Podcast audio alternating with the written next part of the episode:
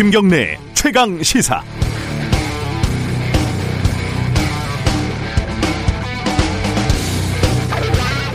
예, 제가 가끔 가뜩이나 잠이 많은 체질인데 어릴 때부터 잠이 많았어요, 제가. 그래서 아침 방송 때문에 새벽에 일어나다 보니까 낮에 사무실 의자에서 잠깐 잠깐 눈을 붙이는 경우가 있습니다. 그 가끔 코를 골다가 스스로 놀라서 깨는 그런 어처구니 없는 참사가 벌어지기도 합니다. 근데 만약에 이런 모습을 누가 윗사람이 보고 야, 이 사무실 의자 다 없애버려. 이 다 서서 일하라고 해. 그랬다고 해보세요. 아마 난리가 날 겁니다. 청와대 청원하고 인권위 제소하고 소송 불사하고 파업하고 아마 그럴 거예요. 의자에서 편하게 앉아서 일하는 거는 보통 직장인들에게는 그냥 당연한 권리죠. 근데 마트에서 계산하는 분들 자리에 의자가 놓이기 시작한 게 불과 한 10년밖에 안 됐다는 사실 기억하십니까? 그 의자 하나가 뭐라고 그거 하나 얻으려고 어, 노동자들이 몇 년 동안 시위하고 집회하고 국회 쫓아다니고 노동부 찾아가고 그랬습니다. 지금 마트 노동자들이 무거운 상자에 손잡이 구멍을 좀 뚫어달라고 하고 있습니다. 1년 전에 이미 노동부 장관이 해법을 찾아보겠다 이렇게 얘기를 했지만 아직 감감무소식입니다.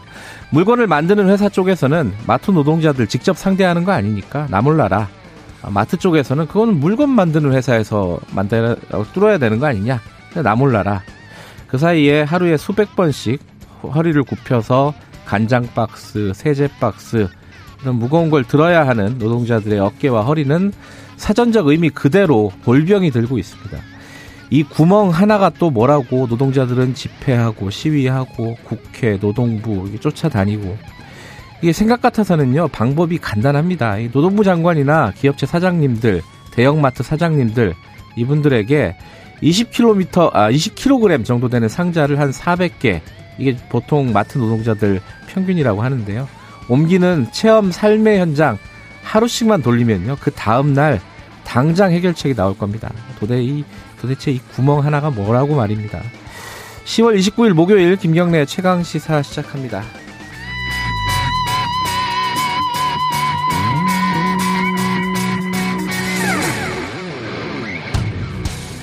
네, 어, 저보고 목 좀 가다듬어 달라는 얘기가 있습니다. 목이 좀 잠겼네요, 제가.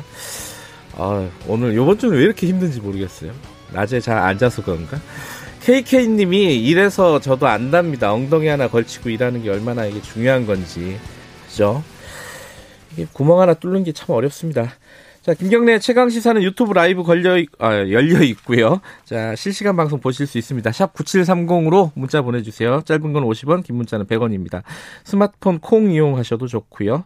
오늘 1부에서는요. 어, 지금 재보궐 선거 한 6개월 6개월 정도 남았습니다. 야당 움직임이 분주한데 오늘은 박형준 전 미래통합당 공동선거 대책위원장 어, 부산 시장에 나올 수도 있다고 하죠.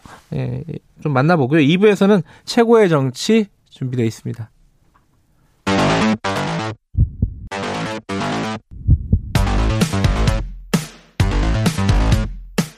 오늘 아침 가장 뜨거운 뉴스 뉴스 unboxing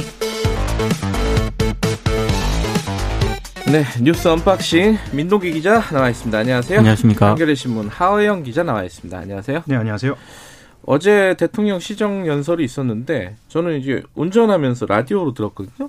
처음에 엄청 시끄럽더라고요. 이게 무슨 어, 이거 시작 못하는 줄 알았어요. 설마 네. 그런 일이 벌어지지는 않겠지만 그냥 오디오로만 들으니까 무슨 일인지 모르겠고 한 2분 정도 넘게 어, 뭐 소음만 들리더라고요. 네. 네. 뭐 그래도 어쨌든 어, 시정 연설이 있었고 내용부터 먼저 잠깐 볼까요? 아 내용부터 보기 전에 야당이 그렇게 화가 났던 이유가 있잖아요. 그 조호영 원내대표가 대통령 만나려고 가다가 막혔다는 거죠, 그죠? 이게 뭐 원래는 안 그러면 어떻게 뭐뭐 뭐 누가 잘못한 겁니까 이게?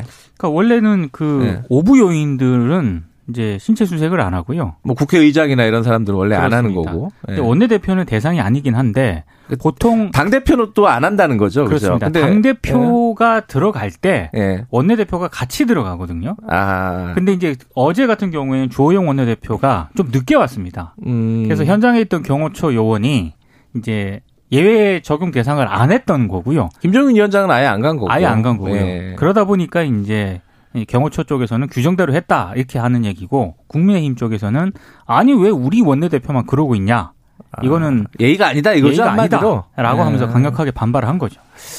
경호처는 또뭐할 말은 있더라고요, 그죠? 경호처 입장에서도. 경호처 입장에서는 그것이 일입니다. 예, 생계이기도 하고요. 예. 근데 다만 경호라는 것이 보이지 않는 곳에서 좀 단단하고 꼼꼼하게 하는 음. 것이 예, 또 미덕이기도 하죠. 네. 그 지난 정부 때 생각해 보면 그 총기가 보여가지고 좀 논란이 그렇죠. 된 적이 또 있었죠. 음, 네. 네, 그런 측면에서는 경호처도 정무적인 판단을 좀 해서 우리끼리 이야기하자면 좀 유도리를 좀 두면 어떨까 이런 음, 생각도 드는데 융통성을 발휘했으면 예예예 예, 예, 그렇죠. 예, 융통성을 발휘했으면 어떨까 하는데 청와대 안에서도 가장 말이 통하지 않는 곳이 또 경호처이기도 합니다. 그만큼 필요하기도 하고요. 네. 예. 어찌됐든 간에 뭐 그래가지고 결국 안 만난 거잖아요. 그죠? 안 만났고요. 안 만났고 가뜩이나 뭐 특검 요구 뭐 이러면서 피켓팅하고 있는 그 야당들 의원의 불을 지른 거죠, 사실은. 그죠? 정진석 의원 같은 경우에는 네. 전두환 때도 이렇게 안 했다. 어제 뭐 강하게 성토를 하더라고. 그런가요? 그건 잘 모르겠네. 저도 잘 모르겠습니다, 그거. 그, 이제 내용부터 좀 보죠. 그, 여러 가지 내용이 있었는데, 아무래도 뭐 경제 얘기가 제일 길더라고요. 뭐 물론 이게 예산안 관련된 거기 때문에 경제 얘기를 많이 할 수밖에 도 없었고 어떤 얘기들이 있어요? 간단하게 요약하죠 이거는. 경제에 집중이 됐고요. 네. 37분 정도 연설을 했는데 가장 많이 등장을 했습니다. 모두 네. 43차례 경제라는 단어가 등장을 했는데 음. 어, 일단 뭐 부동산 시장 안정이라든가 실수요자 보호, 투기 억제에 대한 정부의 의지는 단호하다. 주택 공급 확대를 차질 없이 추진하고 신혼부부와 청년의 주거 복지에도 만전을 기하겠다 이런 점을 강조를 했고요. 특히 뭐 방역과 경제 동반 성공 이런 자리가 되었으면 한다 이런 점도 강조를 했습니다. 경제를 굉장히 강조를 하긴 했는데 역대 그 시정 연설과 비교했을 때 조금 다른 부분이 있긴 합니다. 왜냐하면 2017년에는 사람 중심 경제라는 키워드를 강조를 했고요. 2018년에는 포용 국가, 2019년 작년에는 혁신적 포용 국가 이런 키워드를 좀 음. 제시를 했었는데 올해는 정말 그냥 확실한 경제 반등 이런 음. 쪽에 좀 포인트를 좀 뒀습니다. 어, 뉴딜 한국판 뉴딜 그렇죠. 계속 강조했고. 네.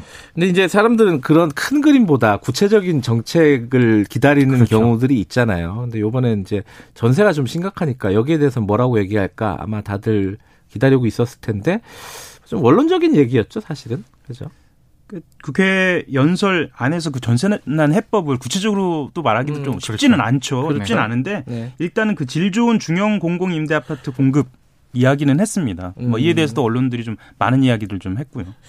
우리가 전세 관련해서는 3부에서 좀 자세히 다뤄볼 예정이니까 그때 그때 요 관련된 얘기는 해보고 또 이제 최근에 추미애 윤석열 뭐 국정감사 겪으면서 워낙 그 시끄러워서 이 부분에 대한 언급이 좀 있을까 싶었는데 여기에 대해서는 뭐라고 했습니까? 검찰 개혁이나 뭐 이런 부분에 대해서는? 음, 권력기관 개혁이란 국민의 여망이 담긴 공수처의 출범 지연도 이제 끝내주길 바란다. 이 정도 수준에서 이야기를 했어요. 그러니까 어, 지난해 10월입니다. 그 시정연설에서 10차례 정도 검찰이라는 단어를 직접적으로 언급하면서 네. 그 검찰 개혁을 주문했던 거하고 좀 다르거든요. 네. 뭐 다른 내용으로는 경찰법과 국정원법 등 권력기관 개혁 법안도 입법으로 결실을 맺어주기 바란다라고 이야기를 했는데요. 네. 저는 이제 그 음, 시정연설을 하면 정치부에서는 그 진풍경이 벌어지는데 뭐냐면 그 단어를 셉니다. 아까 말씀하셨지만 그 언제부터 그 유행이 돼가지고 예. 그 경제 하나 둘 셋 이렇게 셉니다.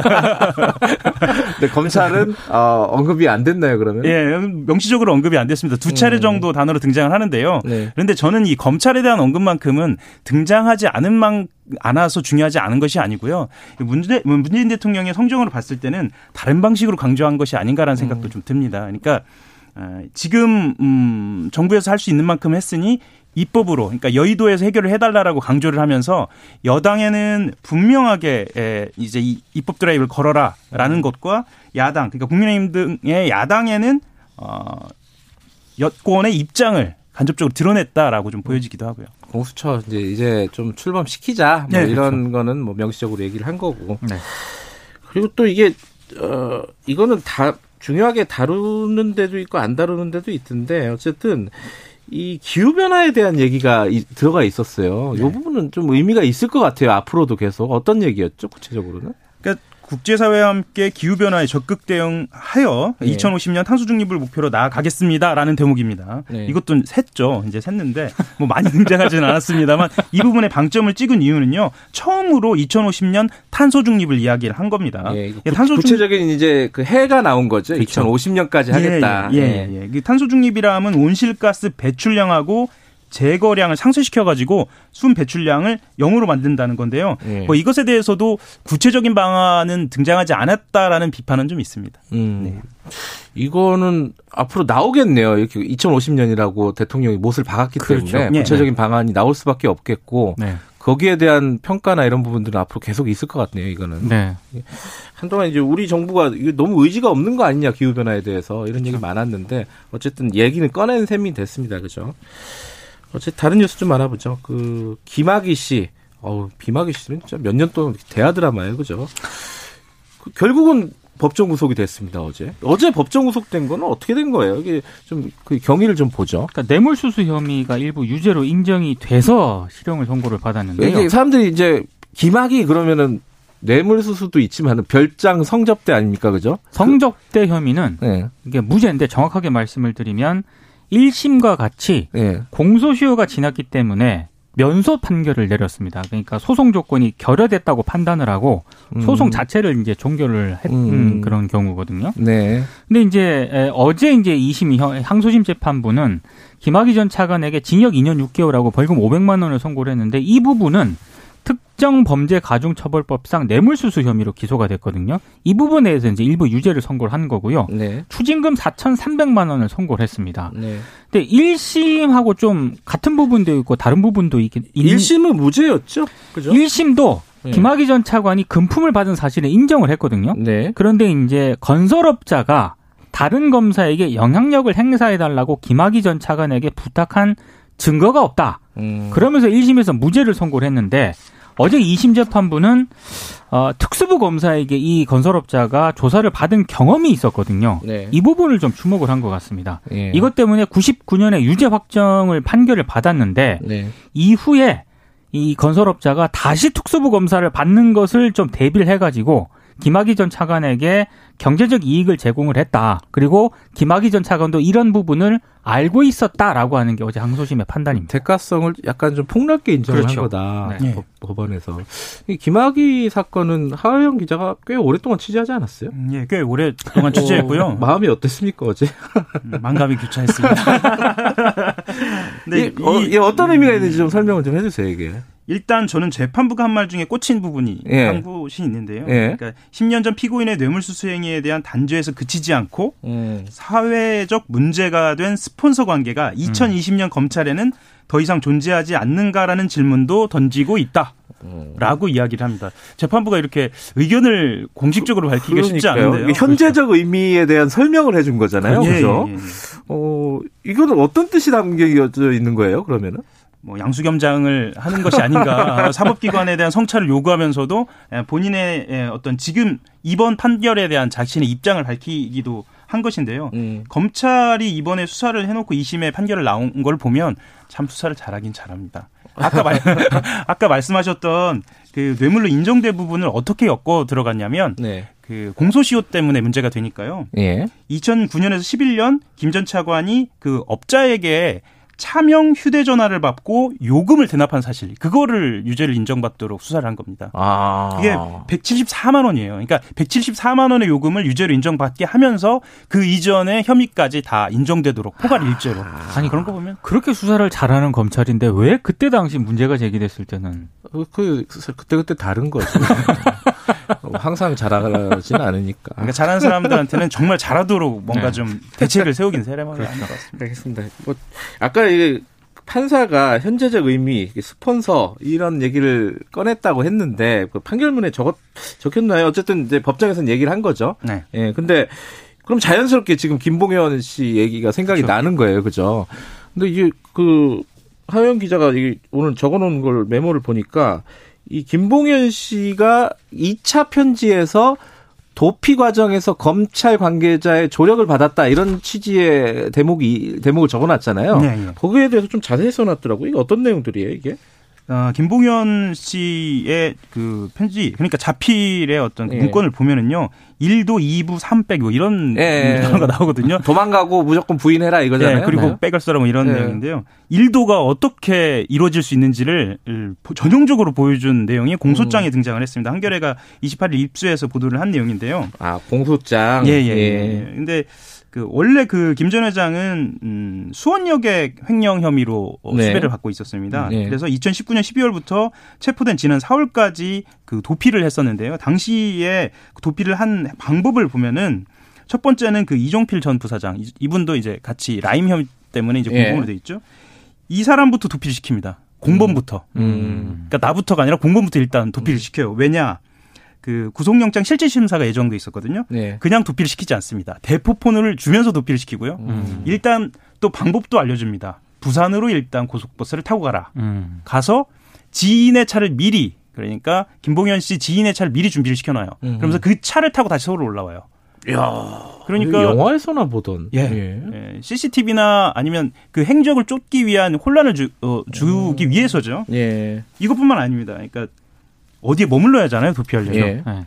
절대 자기 명의로 결제하지 않습니다. 뭐 당연한 얘기였습니다. 음. 지인 명의로 일단 숙박비 1,600만 원을 결제한 내역도 나오고요. 한꺼번에. 네. 아. 그리고 자신의 친누나 명 이제 친누나가 계속 등장하는데요. 네. 김봉현 회장이 친누나 명의로 어 아파트를 임차하거나 예. 어, 에어비앤비를 이용하기도 하고요. 뭐 이러면서 그리고 하루씩 이틀씩 머물면서 펜션, 호텔을 뭐 전전하기도 합니다. 이런 방법들이 등장하는 거 보면 과연 그 2차 문건에서 등장했던 그 검찰 수사팀의 추적 방법이나 핸드폰 사용 방법 등을 정말 알고 있었던 거 아니냐라는 음. 그 누군가 조, 조언을 해줬거나 예, 조력을 해줬거나 그렇죠. 그죠. 예, 예. 그런 음. 것을 의심케 하는 대목이 등장. 그, 그 정도로 도피 방법을 자세하게 잘할 수 있는 사람이 과연 한국에 어디 있을까? 음. 이 부분을 수사를 통해서 좀 밝혀내야죠.